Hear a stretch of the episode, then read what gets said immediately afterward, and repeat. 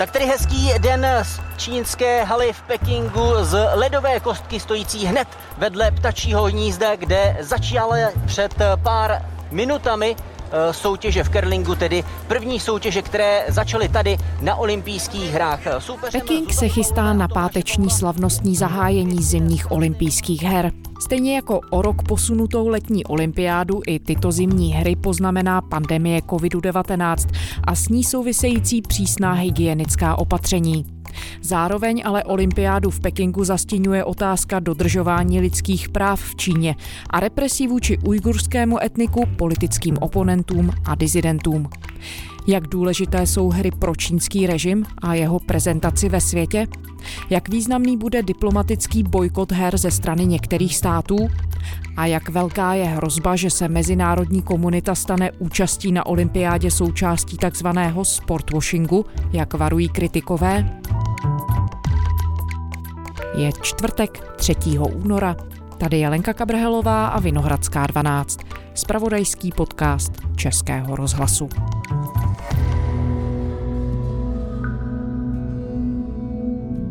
The Biden administration will not send any diplomatic or official representation to the Beijing twenty twenty-two Winter Olympics and Paralympic Games. There will be a diplomatic boycott of the uh, of the Winter Olympics in Beijing. No ministers are expected to attend. Omezování lidských práv, trestání kritiků režimu, bezpečnostní hrozby. To jsou důvody, proč se vlády řady zemí světa rozhodly bojkotovat letošní zimní olympijské hry v Pekingu. Given the P R C's ongoing genocide and crimes against Uh, humanity in Xinjiang and other human rights abuses. šestého prosince stejné rozhodnutí oznámily i Spojené státy, které v té době zároveň přijaly takzvaný ujgurský zákon o prevenci nucené práce. Kvůli porušení lidských práv na hry nepošlou své představitele ani Austrálie, Velká Británie, Kanada, Belgie nebo třeba Dánsko. Připojilo se Japonsko. Tokio oznámilo, že kvůli obavám spojenými s lidskými právy do Číny nepošle nejvyšší zástupce země, vyšlo tam ale olympijské úředníky, mezi kterými bude i jeden zákonodárce. Martin Hála, synolog a vedoucí projektu Synopsis. Dobrý den, Martine. Dobrý den. Tak letošní olympijské hry v Číně právě začínají, v pátek se slavnostně otevírají, ale letos si provázejí výzvy k bojkotu. My víme, že část politických reprezentací se na tuhle sportovní akci do Číny vůbec nechystá. Můžeme úvodem, Martine, říct, jak výjimečná je to situace z pohledu Číny? Ta situace je výjimečná v mnoha směrech, nejenom z hlediska toho diplomatického bojkotu, což je do velké míry bezprecedentní záležitost, ale je výjimečná i v jiných směrech. Odehrává se v podmínkách té takzvané nulové tolerance vůči covidu, té velmi ostré, nekompromisní politiky Pekingu, jak čelit té světové pandémii. Ta nulová politika vůči covidu vede k nejrůznějším omezením, které se tak či onak samozřejmě dotknou i těch olympijských her. No a v neposlední řadě se ty olympijské hry odehrávají v podmínkách narůstajícího mezinárodního napětí nebo globálního napětí, toho, čemu Evropská unie teď říká systémová rivalita s Čínskou lidovou republikou. Čili ty hry budou velmi zvláštní, dosti neobvyklé. Čína kritizuje Velkou Británii, Austrálii a Kanadu za diplomatický bojkot zimní olympiády v Pekingu. Čínské ministerstvo zahraničí prohlásilo, že státy za své chyby zaplatí. Čína už dřív odsoudila také americký bojkot. Bojkot zdůvodňují porušováním lidských práv v Číně, mimo jiné v ujgurské oblasti Xinjiang. Peking to odsuzuje jako politizaci sportu a prohlašuje, že bojkot bude neúspěšný. Já osobně tomu stanovisku Spojených států rozumím a myslím si, že tady je důležité, že nejde o bojkot sportovní, ale jde o bojkot politický. Porušování lidských práv ze strany Číny není přijatelné. Můj osobní názor je tento, jaký bude postoj České republiky, musí rozhodnout naše vláda. Premiér Petr Fiala z O D S dnes předsedovi Českého olympijského výboru Jiřímu Kejvalovi potvrdil, že na hry nikdo z členů vlády nepojede.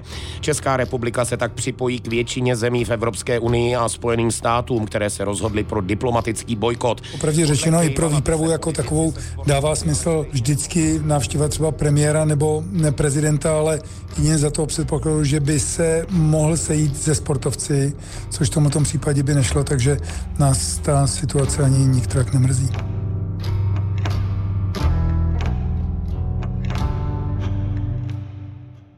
Čína naposledy hostila olympiádu v létě roku dva tisíce osm a už tehdy čelila kritice za snahu zastírat s pomocí téhle velkolepé sportovní události špatnou situaci v oblasti lidských práv. Můžeme popsat, jak se situace od té doby změnila? Kam se posunula?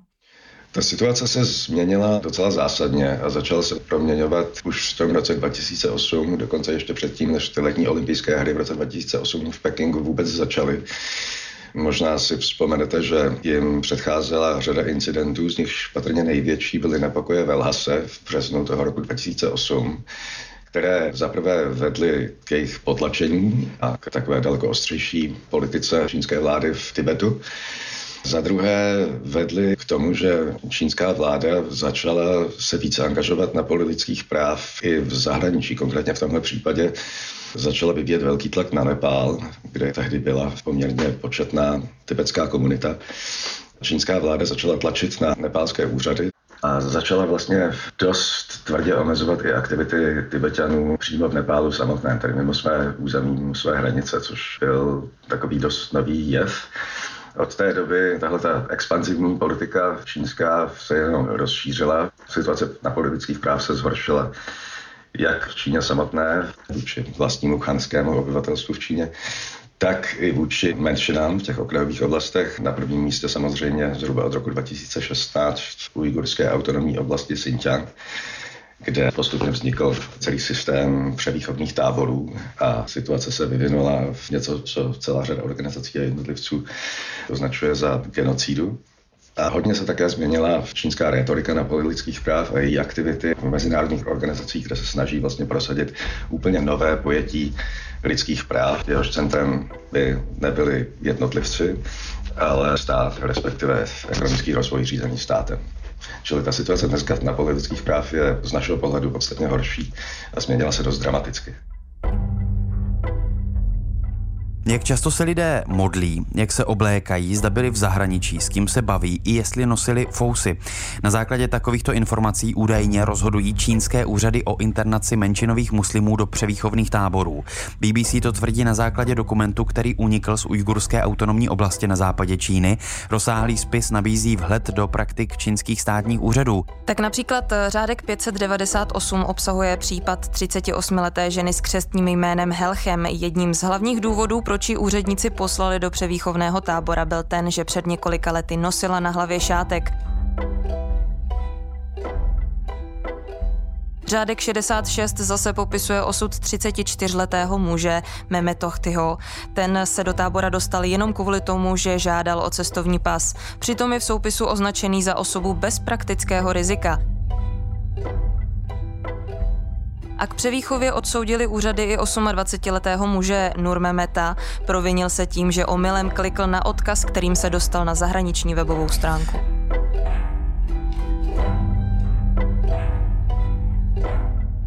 Vysoká komisařka O S N pro lidská práva Michelle Bachelet může po olympijských hrách navštívit čínskou provincii Xinjiang. Nesmí tam ale vyšetřovat, potvrdilo to čínské ministerstvo zahraničí. Nejrozlehlejší čínská provincie na západě země je domovem muslimské menšiny Ujgurů. Více než milion lidí tam podle expertů O S N a lidskoprávních skupin žije v pracovních či převýchovných táborech, kde jsou vystaveni nucené práci i mučení. Čína tato obvinění odmítá.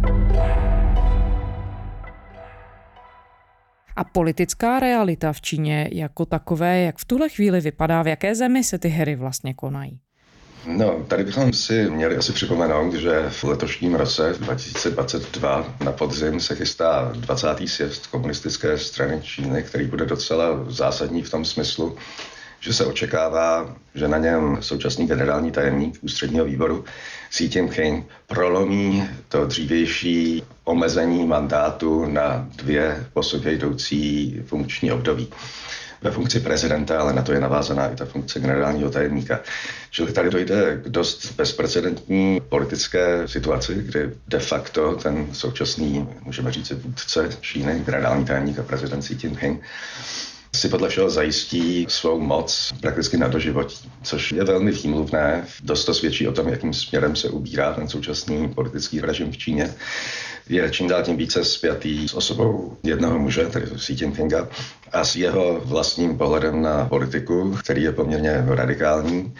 Xi Jinping v podstatě se vrací k takovému neomaoistickému modelu vládnutí. Sám s oblibou říkává, že strana v Číně řídí vše, což je tady původně citát od Mao Ce-tunga. A v podstatě ta současná politická situace v Čínské lidové republice, nebo respektive ta politická situace v posledních zhruba v osmi letech od nástupu Xi Jinpinga, se dá charakterizovat jako velmi rychlá centralizace moci, zvýšená kontrola komunistické strany nad obyvatelstvem i nad ekonomikou, a tedy slovy generálního tajemníka před ním Mao Ce-tunga prakticky nad úplně vším. A v takových souvislostech, jak důležitou akcí je z pohledu čínské vlády právě tak obří mezinárodní věc typu olympiády? Takové akce jsou samozřejmě zcela zásadní pro sebepropagaci toho režimu jak navenek, tak vzhledem k vlastnímu obyvatelstvu. Abychom si představili, jak velký význam mají podobné akce jako olympiády pro komunistické vedení, tak možná bychom měli zmínit, že před těmi hrami v roce dva tisíce osm byl šéfem toho přípravného výboru právě samotný Xi Jinping. A řekněme, relativní úspěch těch olympijských her v roce dva tisíce osm, potom byl to jeden z faktorů, který přispěl k tomu, že velmi rychle začal stoupat na té mocenské pyramidě, až nakonec dosáhl jejího vrcholu. Čínského prezidenta Xi Jinpinga dnes poslanci oficiálně jmenovali do čela země. Čínu povede minimálně dalších pět let. Generální tajemník K S Číny a viceprezident Xi Jinping byl do čela státu zvolen už na listopadovém sjezdu komunistické strany spolu s nejvyšším vedením. O tři měsíce později teď nastoupí do nejvyšší státní funkce. Od počátku svého jmenování Xi Jinping tvrdí, že chce společně s novým premiérem bojovat se vzrůstající korupcí. Během dalších pěti let chtějí také podpořit ekonomiku a zlepšit životní úroveň běžných Číňanů. V téhle souvislosti možná bychom ještě mohli připomenout, že v čele toho přípravného výboru před letošními olympijskými hrami v Pekingu až do své rezignace před zhruba třemi lety, kdy odešel do důchodu, tak stál Jiang Kao, což je jméno, které možná posluchačům nic moc neřekne, ale je to ten čínský komunistický funkcionář, bývalý vicepremiér, který vešel do povědomí v souvislosti s tou kauzou tenistky Peng Shuai, která ho obvinila za sexuálního zneužívání. Čili za propojení takových událostí, jako jsou právě olympijské hry, s politickým životem v Číně, s politickou elitou a vlastně s takovou sebeprezentací toho režimu je velmi těsné. No, ono je to zajímavé, přesně to, co zmiňujete, že do velké míry Xi Jinping je osobou, která propojuje ty olympijské hry v roce dva tisíce osm, které tedy chystal, on za to byl zodpovědný, s těmi olympijskými hrami, které začínají teď. Když se podíváme jenom na ty metody, které čínské vedení v tuhle chvíli používá, a může používat tedy i ty hry jako nějaký nástroj k tomu, jakým způsobem o sobě, o tom režimu komunikovat. Je to věc, která je součástí právě Xi Jinpingovy strategie, když už právě se zabýval tím organizováním her v roce dva tisíce osm, teď je v čele Číny, kdy se dějí další hry. Není to jenom osobní Xi Jinpingová strategie, ale s osobou Xi Jinpinga, jak už jste řekla, ty hry souvisí velmi těsně. My bychom možná ještě měli říct, a to myslím, že je nedoceněný aspekt v zahraničí, určitě asi mezi českými posluchači, že ten význam těch předchozích olympijských her v roce dva tisíce osm byl obrovský a zdaleka přesahoval jak sportovní záležitosti, tak i vlastně ten běžný politický dopad, který takovéhle události mívají na nejrůznější země, nejenom na Čínu. V tom roce dva tisíce osm nejenom kvůli těm hrám, ale v souběhu s dalšími světovými událostmi došlo ke značnému posunu čínské zahraniční a do jisté míry i domácí politiky. Záhy po těch olympijských hrách v roce dva tisíce osm nastala, jak si možná vzpomenete, ta globální finanční krize, která velmi silně postihla tradiční demokratický západ, ale poměrně málo se dotkla Čínské lidové republiky v té době. A čínské vedení se z toho vyvodilo, že nastal čas, aby Čína se začala razantně prosazovat na mezinárodním poli, protože Západ upadá, Čína vstoupá, jak vlastně dnes je to převládající myšlení v Pekingu. No a ty olympijské hry se do toho promítly velmi výrazně, protože vizuálně ta velmi technicky dokonalá organizace těch her kontrastovala s tím marazmem, který postihl v tom roce Západ v podobě té finanční krize. A potom v roce dva tisíce osm skutečně velmi podrobně zdokumentováno, že ta čínská zahraniční politika se začala prudce měnit, začala být daleko asertivnější, což nakonec samozřejmě vyvrcholilo právě během mandátu toho současného generálního tajemníka Xi Jinpinga, který se už s tím nějak zvlášť netají a své ambice vlastně otevřeně prezentuje především domácí veřejnosti, ale částečně i zahraniční veřejnosti. Čili ten symbolický význam olympijských her je skutečně provázán nejenom se samotnou osobou Xi Jinpinga, ale vlastně i s jeho pohledem na mezinárodní postavení Číny a s jeho pohledem na konkrétní politiku, kterou Čína by měla ve světě provozovat. Čínský lid a čínská země mají před sebou skvělou a zářivou budoucnost, prohlásil na závěr sjezdu komunistické strany Číny prezident Xi Jinping. Přinejmenším on sám má důvod se dívat dopředu s optimismem. Delegáti sjezdu totiž schválili zařazení jeho ideologie do stanov strany. Kdokoliv teď půjde proti Xi Jinpingovi, tak půjde proti celé straně, protože teď platí, že Xi Jinping a strana jedno jsou. Čínský parlament schválil jednu z nejdůležitějších ústavních změn v historii země. Prezident nemusí funkci opustit po deseti letech, jak to bylo až doteď. Současný prezident a předseda komunistické strany Xi Jinping se tak stává prakticky neomezeným vládcem nejlednatější země světa. Xi Jinping zůstává na dalších pět let čínským prezidentem. Rozhodli o tom poslanci. V čínském parlamentu jich je dva tisíce sedm set devadesát a jen jediný z nich nehlasoval pro současného prezidenta. Volební předseda ani nestačil přečíst výsledky hlasování a největší parlament světa už propukl v bouřlivé ovace. Přitom neexistoval žádný protikandidát a naopak ještě před volbou poslanci odhlasovali zrušení maximální délky prezidentského funkčního období, přesně tak, jak to navrhovala komunistická strana. Vy se dlouhodobě zajímáte politickou i společenskou situací v Číně a popisujete právě i různé metody propagandy, která samozřejmě má jiné konotace v Číně, kde je asi vnímána pozitivně, a jiné konotace mimo Čínu, v zahraničí, hlavně na západě, kde je vnímána jako něco negativního. Dá se vůbec popsat, jaké metody propagandy nebo propagace sebe sama čínská komunistická vláda v tuhle chvíli volí? Dají se ty akce typu olympiády za svým způsobem propagandu označit? Ano, propaganda v Číně se používá v tom leninském slova smyslu stále ještě jako vlastně pozitivní pojem, jako šíření nějaké pozitivní správné myšlenky. Čili nemá to ty negativní konotace, které to má na západě. Je to samozřejmě jeden ze stěžejních bodů celého toho leninského režimu v Čínské lidové republice v míře ještě vyšší, než tomu bývalo v těch leninských systémech ve východním bloku před rokem osmdesát devět, respektive devadesát jedna. Zase, abychom přiblížili posluchačům, jak důležitou roli propaganda hraje v ambicích toho komunistického systému v Číně, tak bychom mohli zmínit, že ústřední výbor má čtyři základní velká oddělení a jedno z nich je právě oddělení propagandy, které řídí celý rozsáhlý byrokratický systém v nejrůznějších podřízených odděleních na provinčních a místních úrovních, ale i různých nepřímo souvisejících organizací, jako jsou nejrůznější mediální domy a tak dále. Ten systém je obrovský, zaměstnává statisíce lidí a je úzce propojen s celou řadou těch dalších byrokratických systémů. Čili to pojetí propagandy v rukou komunistické strany Číny je skutečně všeobsáhlé a obrovské. A ty události typu olympijských her samozřejmě hrají obrovskou roli, protože jsou důležitým signálem do zahraničí, že tady Čína se stává světovou velmocí, jak to vlastně prezentovala v tom roce dva tisíce osm, nebo v současné době. Ten symbolický význam je ještě trošičku posunutý v tom smyslu, že Čína je dnes již natolik silná, že si vlastně nemusí příliš všímat toho, co o ní soudí západní svět, co si o ní myslí nejrůznější státníci, kteří vyhlašují bojkot, ale Čín se to vlastně nedotýká, to je ta pozice, ta posture komunistické strany Číny, ale současně je to pochopitelně i důležitý signál směrem dovnitř k vlastnímu čínskému obyvatelstvu v tom smyslu, že Čína tady pořádá velmi důležitou mezinárodní akci pod správným vedením komunistické strany Číny.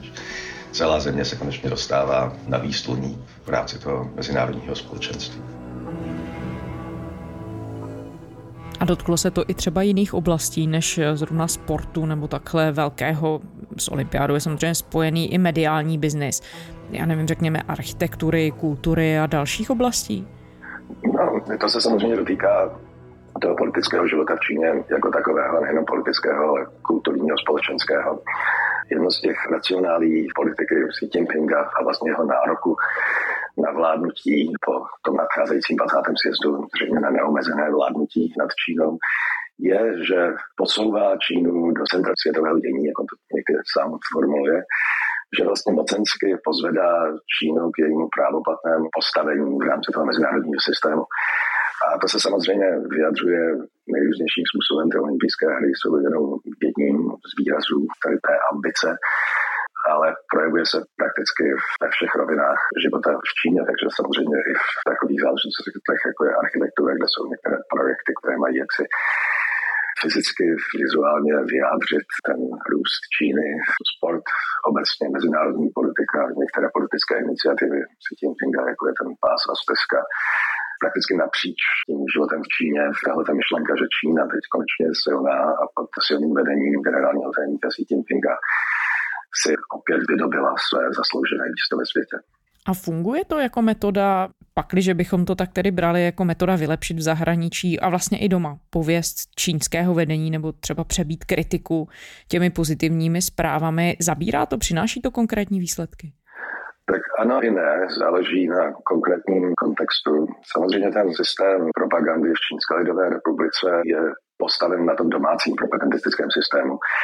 I, i v jeho projekci do zahraničí, v rámci té externí propagandy, kde jsou jisté modifikace, ale v zásadě ta struktura je v mnoha ohledech podobná. Samozřejmě v zahraničí ta čínská propaganda je v trošičku jiném postavení než uvnitř té země samotné. Uvnitř Číny samotné, na druhé straně propagandy, na její obrácené straně, stojí cenzura, kdy čínské úřady mají možnost retušovat nepohodlné názory, což samozřejmě velmi usnadňuje prostor žádoucí názory pro tu propagandu jako takovou uvnitř Číny samotné. Tenhle prostor v zahraničí komunistická strana Číny samozřejmě nemá a musí se potýkat s odlišnými, často protikladnými názory.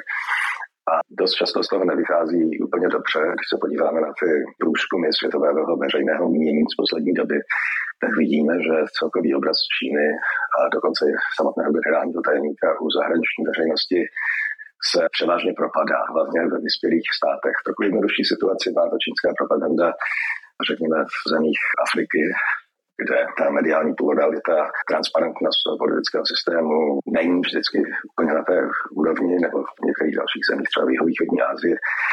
Mohli bychom jmenovat například Kambodžu, která sklouzává do otevřené diktatury, takže v těchto těch zemích se Číně často podaří tu svoji propagandistickou message tlumočit lépe ve spolupráci s těmi místními elitami, které dominují té politické scéně. Ale tam, kde existuje nějaká pluralita názorů, kde je silné mediální prostředí, kde je velká transparentnost toho systému, tak tam bychom asi mohli říct obecně, že ta čínská propaganda naráží na dost značné problémy. The International Olympic Committee has the honor to announce the host city of the Olympic Winter Games twenty twenty-two. Beijing.